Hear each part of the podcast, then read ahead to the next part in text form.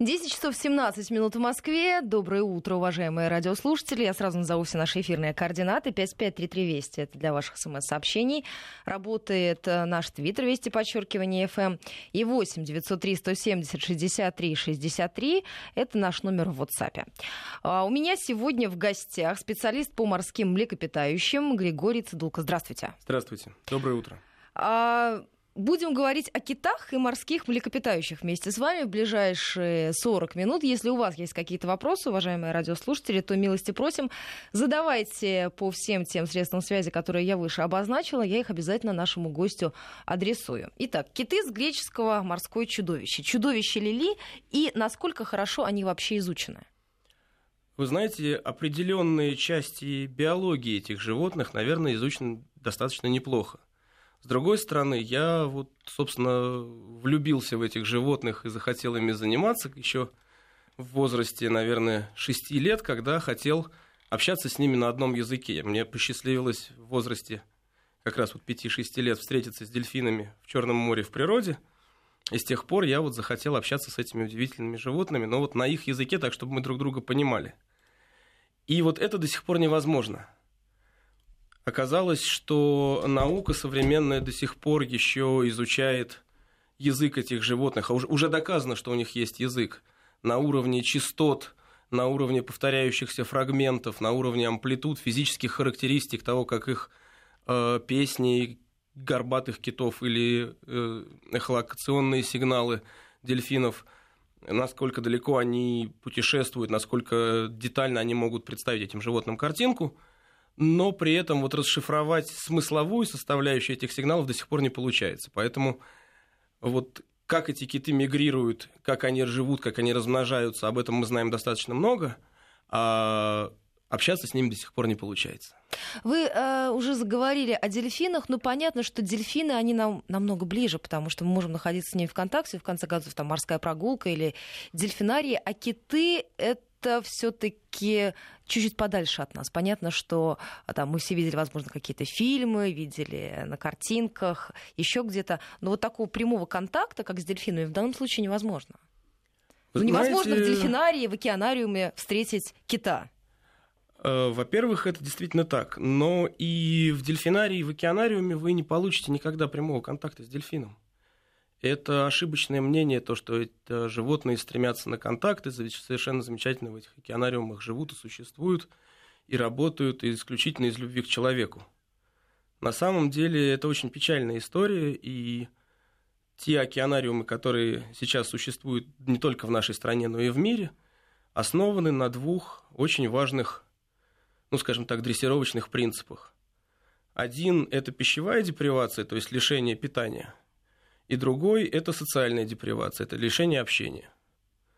И вот с помощью двух этих основных принципов дельфины, собственно, дрессируются. И они знают, что если они не выполнят определенный трюк определенным образом, то они просто не получат своей еды. И они знают, что если они не получат или не сделают что-то определенным образом, подкрепление может быть разное совершенно. Вот. То тренер не выйдет к ним на бортик поиграть, тренер не прыгнет к ним в воду, в бассейн. Тренер отправит его в какой-то изолированный бассейн, где он будет сидеть один. А мы понимаем, как дельфин относится к тренеру, как к хозяину? Вот как, какое здесь отношение, какая связь? Понимаете, это совершенно разные отношения. Просто дело в том, что эти животные, будучи вырваны из своей среды, из своей семьи, а все они социальные животные, и чаще всего их изымают, скажем так, такой вот есть промышленный термин, изъятие из среды. Вот, изымают в очень раннем возрасте, ну, в возрасте, там, по аналогам с человеком 4-5-летнего ребенка. Потому что в этом возрасте дельфины, во-первых, небольшого размера, их легко транспортировать, и, что очень важно, они достаточно молоды, чтобы их пластичная, на этот момент еще психика, позволяла их хорошо дрессировать. Подождите, а есть разница, вот, допустим, дельфины, которых изъяли, да, маленькими, и дельфины, которые уже родились в неволе? Есть, безусловно, разница, и таких дельфинов очень мало, во-первых, хотя и говорят, что, в общем, есть определенные успехи в размножении дельфинов в неволе. Это действительно так, определенные успехи есть. Вот, но их мало, и, к сожалению, там есть свои разные тонкости. Если хотите, мы можем в это углубиться. Вот. Но, в принципе, действительно, дельфиненок, ну, в данном случае будем, наверное, говорить об афалинах, да, потому что это самый часто содержащийся в неволе вид. Вот такая маленькая афалина, родившаяся в бассейне в неволе, она никогда не видела открытого океана, моря. Единственное, там, она знает о нем, может быть, от мамы, которую тоже когда-то поймали. Но она, естественно, уже намного больше ориентирована на человека, как на естественное свое окружение. Этот дельфиненок будет еще более пластичен и удобен в работе для тренера. Вот. Ну вот смотрите, есть же и в дикой природе встречается, когда получается неплохой контакт у человека с животным. Допустим, мы в прошлом году ездили на Филиппины и в эту самую знаменитую рыбацкую деревушку, которая прикормила тигровых акул. В определенное время они приплывают ранним утром, рыбаки бросают туда креветки, и туристы, их, правда, не очень много, потому что там еще большая проблема добраться, но, в принципе, местных это не очень интересует. Вот они... Их на лодках туда отвозят, человек с маской погружается, он может поплавать рядом с этими гигантскими тигровыми акулами. По-моему, еще есть такой же вид, ну, формы досуга, я не знаю, общения с тигровыми акулами в мексиканской деревушке. Вот только в 2 местах их удалось прикормить. Ведь это тоже какая-то определенная форма дрессуры. Они знают, что в определенное время, в определенном месте их здесь ждет полноценный обед. Да, это некоторые формы дрессуры. Но, во-первых, я не совсем понимаю, почему вы приравниваете тигровых акул к дельфинам китообразным. Нет, я в принципе говорю о контакте с человеком на воле и вне воли. Эти тигровые акулы, если вдруг у них случается период размножения, не знаю, гон, да, то, что вот у животных часто случается, или еще что-то, они вполне могут не прийти. Они могут посчитать, что у них, например, их личные дела важнее, сами они рыбу поймать могут где-то, где им нужно. Да, они знают, что у них есть источник пищи вот в этой деревушке, у причала. Очень простой. Но если им нужно заняться чем-то другим, они занимаются чем-то другим. У дельфина, которого поймали и посадили в бассейн, такого выбора просто нет. А дальше у него начинается... Вот у него есть там 4 стены, если это прямоугольный бассейн, или круг, по которому он плавает, если это бассейн круглый. На самом деле до последнего времени, да и по... Можно поспорить, соответствует ли москвариум на ВДНХ там, современным требованиям, международным хотя бы, содержания дельфинов в неволе. Но вот по крайней мере, до того, как построили этот самый москвариум, в России не было ни одного сооружения, которое было бы построено специально для содержания китообразных в неволе. То есть все они содержались либо в плавательных бассейнах школьных, либо в плавательных бассейнах олимпийских, те, кому чуть-чуть больше повезло, вот, а тем, кому совсем не повезло, содержались в передвижных таких вот цирках шапито, которые ездили по стране, и животных перевозили на железнодорожных платформах от города к городу. Ну, хотелось бы поговорить не только об условиях, тем более, что есть большое количество вопросов от наших слушателей. 553320, я напоминаю, наши эфирные координаты, 8903-170-63-63. У нас из Москвы спрашивают, а правда, что дельфины большую часть жизни и вне воли, и на воле проводят в своеобразных играх? Это правда отчасти, потому что на воле, опять же, у них есть такая возможность. Если им повезло, и они в неволе попали в более или менее приемлемые условия, и в этом бассейне содержится больше, чем 1 дельфин, то тогда такое возможно. И они действительно очень социальные животные, они очень любят проводить время в каких-то социальных контактах, играх, взаимодействиях и еще чем-то, чего мы до конца не можем, там, какие-то поведенческие, скажем, проявления их расшифровать. Это действительно так, но вот в неволе это, к сожалению, далеко не всегда случается, потому что чаще всего такое животное в этом океанариуме, с позволения назвать его так, да, единично, содержится 1 или 2 дельфина, 1 белуха и пара ластоногих, там, пара моржей или пара морских котиков. И вот в таком виде эта организация существует, поэтому им, кроме того, чтобы повзаимодействовать как-то с тренером, ничего другого не остается. Я предполагала, что будет большое количество вопросов на эту тему. Собственно, так оно и получилось. Много вопросов о том, все-таки почему киты выбрасываются на берег. Это очень частый вопрос, и всех причин этого до сих пор ученые не знают. Есть целый ряд гипотез и целый ряд причин, которые уже выяснили. Одна из них – это целый ряд вирусных заболеваний, которыми эти животные все-таки даже в природе страдают. И поскольку это животные стайные и дышат воздухом, не надо их путать с рыбами, это млекопитающие, такие же, как мы с вами, то когда они выныривают и вдыхают или выдыхают воздух в стае, то так или иначе они постепенно заражаются теми самыми вирусными заболеваниями, которые кто-то из них, ну, простите, подхватил, вот как мы с вами в метро едем, а кто-то чихает. Вот. Некоторые из этих вирусных заболеваний воздействуют на мозжечок, и эти животные теряют способность, могут терять способность правильно и нормально передвигаться в водной среде, поэтому если такая стая оказывается около побережья, то они могут погибнуть. Другая известная и достоверная причина гибели этих животных – это различные человеком созданные шумы очень большой мощности, которые либо просто вот под водой влияют на этих животных, либо пугают их таким образом, в основном это глубокие ныряльщики, такие как кашалоты, гринды, другие животные, которые погружаются на большие глубины. И если такой шум их настигает там, и они пугаются, они просто резко всплывают, что вызывает определенные, опять же, физиологические изменения в организме, они просто вот несовместимы с жизнью.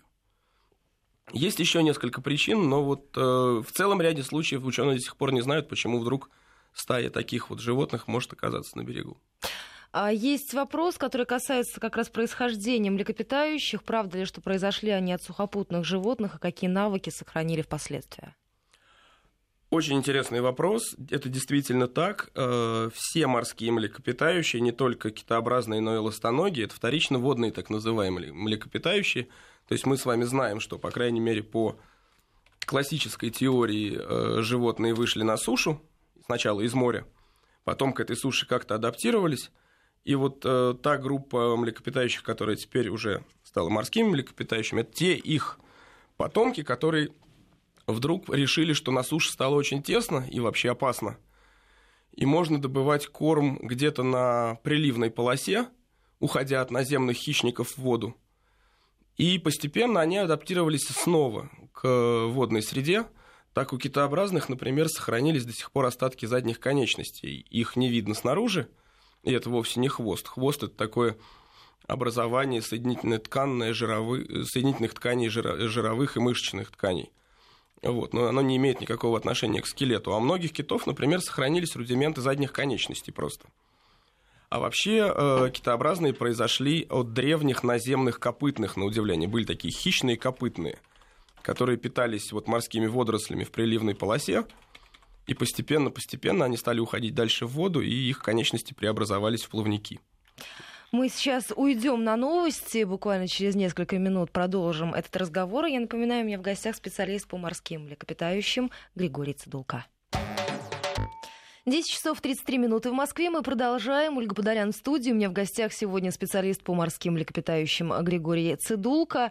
Если у вас есть вопросы по этой теме, 553320 и 8903 170 63 63, спрашивает наш слушатель из Санкт-Петербурга.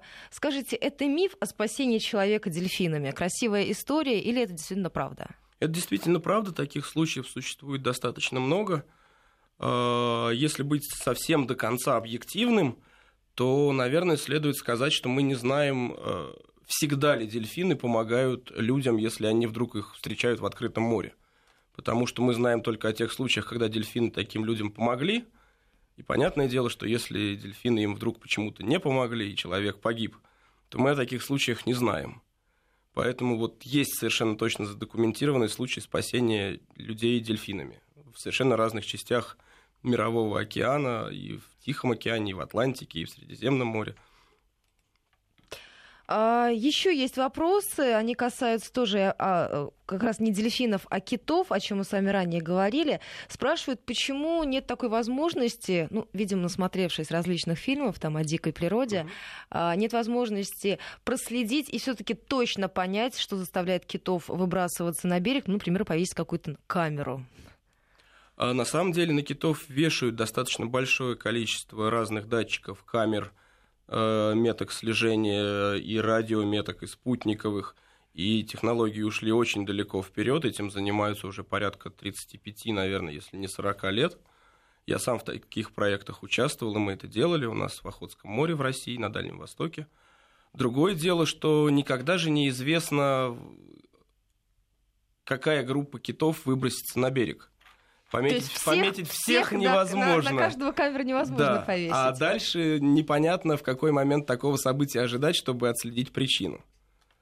Я думаю, что вам ответили на этот вопрос, уважаемые радиослушатели. Если такая информация появится, я думаю, что мы все с радостью узнаем подробности. Еще есть вопросы, которые касаются китового уса. Действительно, до сих пор в цене ли он, да, возможно ли это? Потому что, видимо, под влиянием романтической литературы многие до сих пор помнят о том, как корсеты ими застегивали. На самом деле, насколько я знаю, по крайней мере, он совсем не в цене. В ряде стран из них, из китового уса, до сих пор делают сувениры, но на самом деле эти сувениры фактически нелегальны, потому что по целому ряду международных соглашений, в принципе, внутри страны их, наверное, продавать можно, но ориентировано это все на туристов, а вот вывозить уже из этих стран их нельзя, и поэтому не совсем понятен статус таких сувениров, да? Коммерческого промысла с целью и коммерческого использования китового уса уже давно нет. Ну и, соответственно, вопрос продолжения темы, что касается китобойных флотилий. Да. А в чем вопрос? Есть ли они? Да, есть ли они, или это тоже ушло в прошлое? Китобойные флотилии есть у японцев, есть у Исландии. И, как это неудивительно, у России нет китобойной флотилии как таковой, но Россия присоединилась к международному мораторию на китобойный промысел с так называемой оговоркой. То есть в 1963 году, если я не ошибаюсь, был принят этот вот самый мораторий на промышленный китобойный промысел, и Россия к нему присоединилась, сказав, что мы сейчас это поддерживаем, но оставляем за собой право его возобновить в любой момент. Поэтому сейчас у нас в стране ведется только аборигенный промысел для нужд коренных малочисленных народов Севера и Дальнего Востока, что на самом деле, наверное, необходимо. Тут можно дальше об этом как-то говорить. Да, мы, кстати, в некоторых программах об этом говорили. Вот. Но коммерческого промысла в России нет. С другой стороны, вот китобойных флотилий тоже нет. Но если говорить вот о том, у кого они остались, вот остались у Японии, остались у Исландии несколько китобойцев. Флотилий в понимании середины и конца XIX века действительно уже не осталось ни у кого, когда были десятки китобойцев и там 3-5 и даже больше китобойных баз, на которых это все перерабатывали. Такого масштаба, конечно, уже нет. Я немножко перескачу в другую плоскость нашего с вами разговора, потому что слушатели спрашивают по поводу средней продолжительности жизни голубого кита, потому что вот нам описывают ситуацию, когда информация разнится. Кто-то говорит о 60 годах, а кто-то говорит о том, что голубой кит может прожить и 110. Вы знаете, действительно очень сложно оценивать возраст этих животных, потому что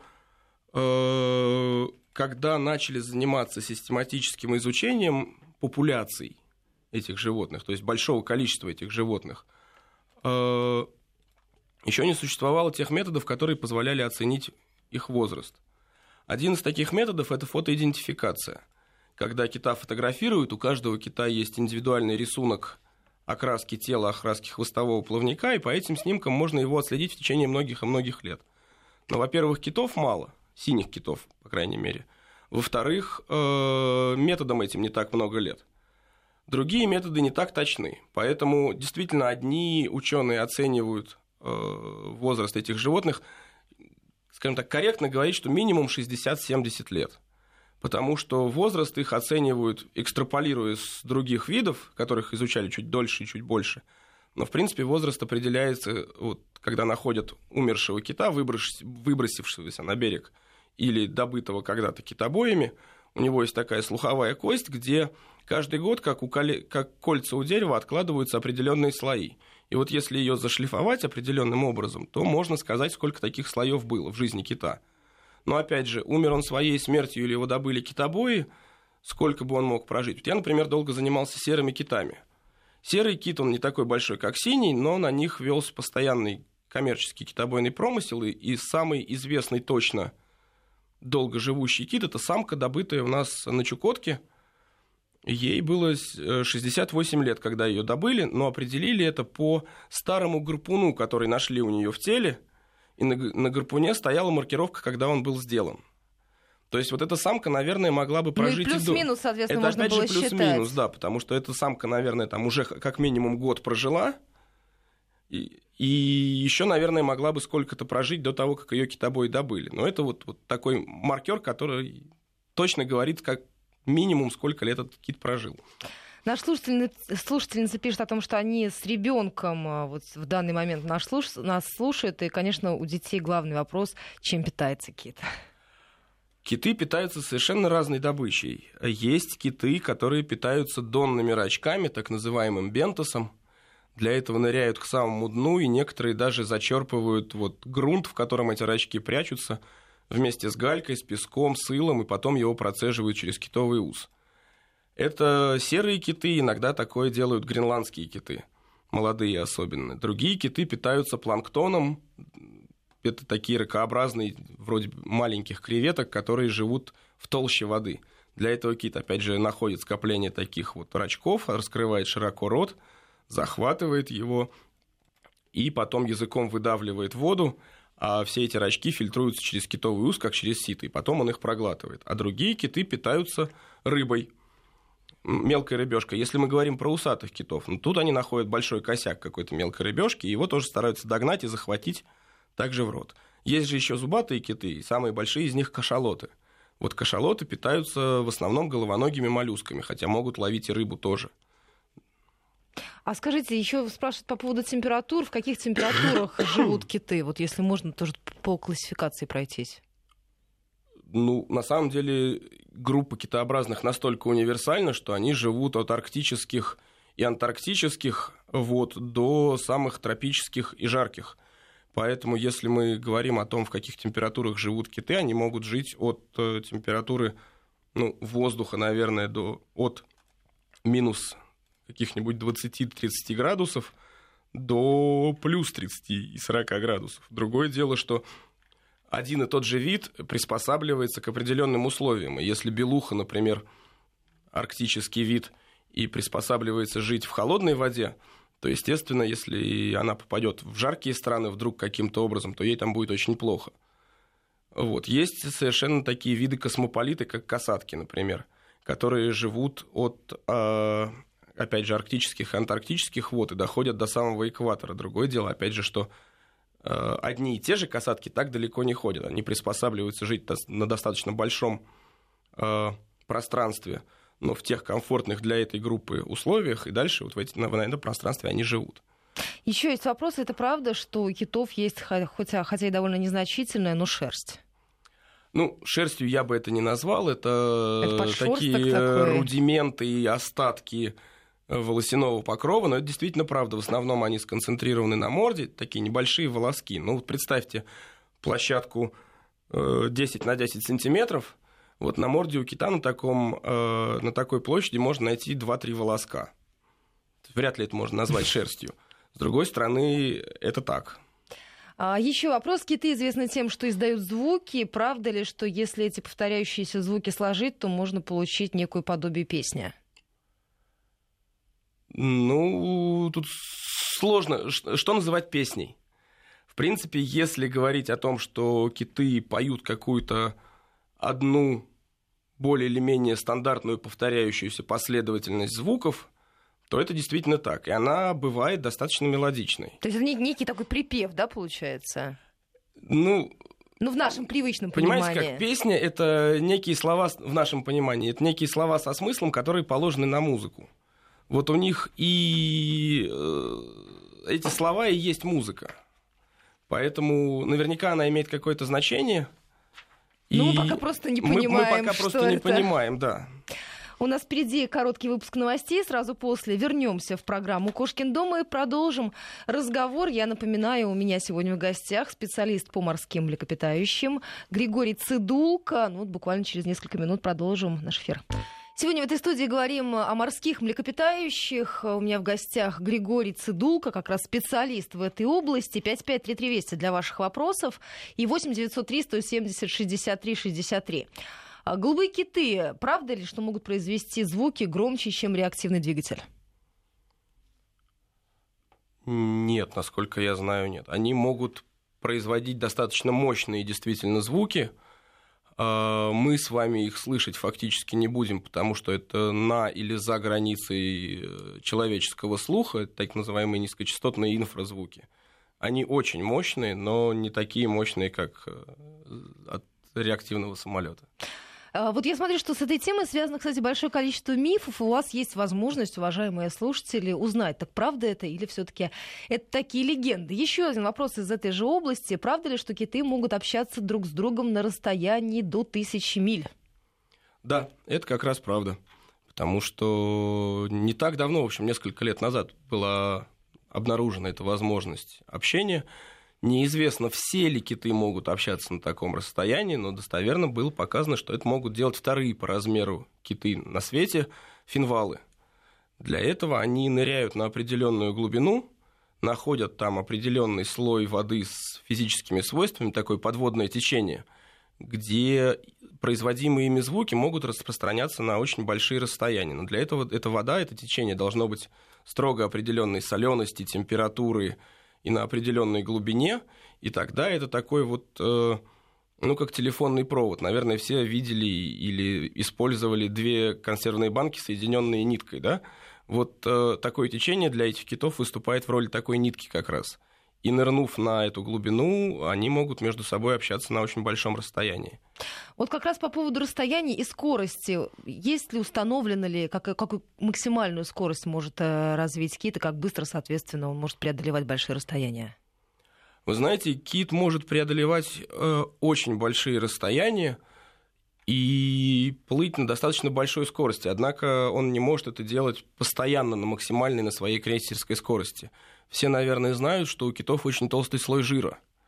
И этот жир им нужен для того, чтобы защищаться от холода, который они бы по-другому испытывали в водной среде, которая тепло забирает моментально. Но этот же жир им мешает и охлаждаться с достаточной интенсивностью, если они плывут на большой скорости. Киты могут плыть со скоростью до 25, иногда 30 км в час, но непродолжительное время. Потом они, во-первых, устают, потому что для них это не специфическая скорость, они не эволюционировали, не приспособлены для плавания на таких скоростях в течение нескольких дней, например. И кроме этого, им просто банально становится настолько жарко, что они могут испытывать тепловой шок. Такие вещи были, ну, в общем, исследованы на дельфинах, вот, когда животное просто переставало плыть быстро, потому что оно перегревалось, потому что определенные механизмы терморегуляции и отдачи такого тепла наружу у них есть, но они не приспособлены для продолжительного времени, и в какой-то момент наступает перегрев. Василий из Санкт-Петербурга спрашивает, какие китообразные самые древние и каковы отношения китов с акулами? Ну, из живущих на Земле самые древние как раз это серые киты, вот про которых я уже говорил, которых вы как раз изучали. И которых я как раз, да, и изучал, и продолжаю заниматься ими. Взаимоотношения китов с акулами совершенно разные. Но акула может попытаться напасть? Акулы даже и нападают на китов. Вот те самые тигровые акулы, например, известно, что нападают на китов в экваториальных районах. Но они не убивают кита, они скорее выкусывают из них достаточно большие куски, и дальше, если это детеныш, он, естественно, может погибнуть, но не из-за того, что его буквально съели, а из-за того, что он погиб впоследствии от, как это называется в криминалистике, раны, несовместимые с жизнью. Да? Вот что-то такое может с китом произойти от атак акул. Но при этом другие киты, как горбачи, например, могут достаточно эффективно от них защищаться. Еще есть вопрос как раз по поводу акул. Спрашивают наши слушатели по поводу такого развлечения, как, ну, когда я знаю, что в Сингапуре работает, есть такая возможность, когда ты погружаешься в бассейн, и ты с опасными акулами плаваешь. Только ли это обусловлено тем, что эти акулы очень сытые? Или есть еще какие-то факторы, которые делают такое времяпрепровождение безопасным для человека? Вы знаете, я, конечно, не великий специалист по акулам, надо честно об этом сказать, но я знаю, что обычно говорят, что это акулы опасные, а на самом деле они не опасные. Я просто сам таких аттракционов не видел. Я вот был недавно в Таиланде, где как раз мне говорили, что это очень опасные акулы, но с ними можно нырнуть. Но вот как биолог я знаю, что все эти акулы не опасны для человека, и просто размер ротового отверстия у них такой, что они как максимум могут как-то там прихватить за руку, что будет, ну, наверное, равняться укусу собаки, но это все равно не смертельно. Если это какие-то смертельно опасные животные, действительно, то есть целый ряд возможностей, как с этими животными работать. Ну, по аналогии просто я могу предположить, что, во-первых, их, безусловно, кормят как следует. Во-вторых, скорее всего, поскольку акулы очень зависимы от температуры внешней среды, то им, наверное, и температуру воды держат такую, чтобы она, конечно, плавала и вела себя достаточно активно, но недостаточно теплую воду делают для того, чтобы она активно нападала или могла активно напасть. И в таком состоянии запускают человека вот в аквариум с такими условиями для акул. Да? Давайте перейдем к белому медведю. Мне кажется, его же классифицируют как млекопитающее, да? Безусловно, млекопитающие, и по некоторым классификациям даже как морское млекопитающее. Да, морское, вот к этому я и веду. Есть вопрос, видимо, у нас специалисты спрашивают, знаете ли вы, к чему привело скрещивание белых и бурых медведей? Есть гибриды белых и бурых медведей. Если честно, я не знаю, насколько я понимаю, эти гибриды не могут размножаться дальше. Другое дело, что есть некая путаница в том, что, например, на Аляске и в Британской Колумбии стали все больше и больше встречать таких палевых медведей или почти белых медведей, которые по всем внешним признакам морфологическим, скажем, могут быть отнесены к бурым, но при этом у них почти белая окраска. Вот эти медведи – это скорее такая морфа именно бурых медведей. Это не белые медведи, это не гибриды белых и бурых. Есть еще один вопрос, тоже лежит как раз вот в этой самой плоскости. Появление белого медведя, он отделился от бурого или у них был какой-то один общий предок? У них был один общий предок, и потом эволюция каждого вида шла по отдельности. Еще вопрос тоже как раз о белом медведе. Как хорошо он изучен? Все ли мы знаем о белом медведе или еще есть какие-то вопросы? Мы знаем о белом медведе достаточно много. И в последнее время достаточно интенсивно его исследуют, потому что это вид-индикатор, вид полярный, который подвержен как раз в первую очередь изменению климата и таянию льдов. Наверное, чего мы не знаем до конца, это то, как этот вид поведет себя вот в условиях потепления в Арктике, когда льды отступают все дальше и дальше и дальше от материка, и таких естественных мест обитания для белого медведя становится все меньше. Специалисты, с которыми я общался на эту тему, говорят, что белые медведи уже пережили не одно потепление, существовавшее на планете нашей, и просто происходило это так, что они больше адаптировались к жизни на суше, жили вдоль побережий, приобретали какие-то дополнительные признаки, которые им позволяли выжить в более теплой среде. Их становилось значительно меньше, чем сейчас. Но, тем не менее, они такие потепления переживали. Другое дело, что все эти потепления... Ведь в чем большая беда современного изменения климата и его отличия от того, что когда-то уже происходило. Ну вот мы сейчас с вами наблюдаем, какая у нас зима, какой у нас декабрь. Все это на Земле случалось и раньше. Другое дело, что это случалось намного медленнее и продолжалось на намного более долгий отрезок времени, поэтому все живые организмы на Земле успевали приспособиться. Когда человек пришел со своей индустриальной революцией и таким вот изменением климата, все просто происходит в разы быстрее. И эволюционные процессы, которые в природе отлажены, за этими изменениями, которые вызывает человек, просто не успевают. Правда ли, что продолжительность жизни у белых медведей невелика, это 25-30 лет, и у них же низкий потенциал размножения. Самка впервые приносит потомство только в 8 лет и рожает один раз в 2-3 года. Это действительно так. Другое дело, что я бы не назвал это низким потенциалом размножения. Этот вид эволюционировал в течение многих тысяч лет, приспособился к жизни в Арктике, приспособился именно вот такими физиологическими и биологическими своими параметрами.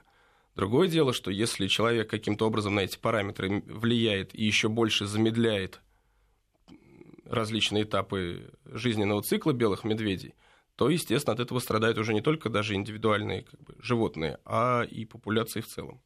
Но у нас уже практически время не остается. Извините, все те уважаемые слушатели, которые прислали свои вопросы, я не успела их задать, но, к сожалению, времени было мало. Я надеюсь, что еще в рамках Кошкиного дома мы продолжим говорить на эти темы, тем более, что глубины океана, как пишет нам Олег из Ульяновской области, еще не так хорошо исследованы. И напоследок зачитаю сообщение, если успею, от нашего слушателя, который говорил о том, что встречался с китами и одного даже прозвал Васькой. Всем спасибо, кто участвовал в этой программе.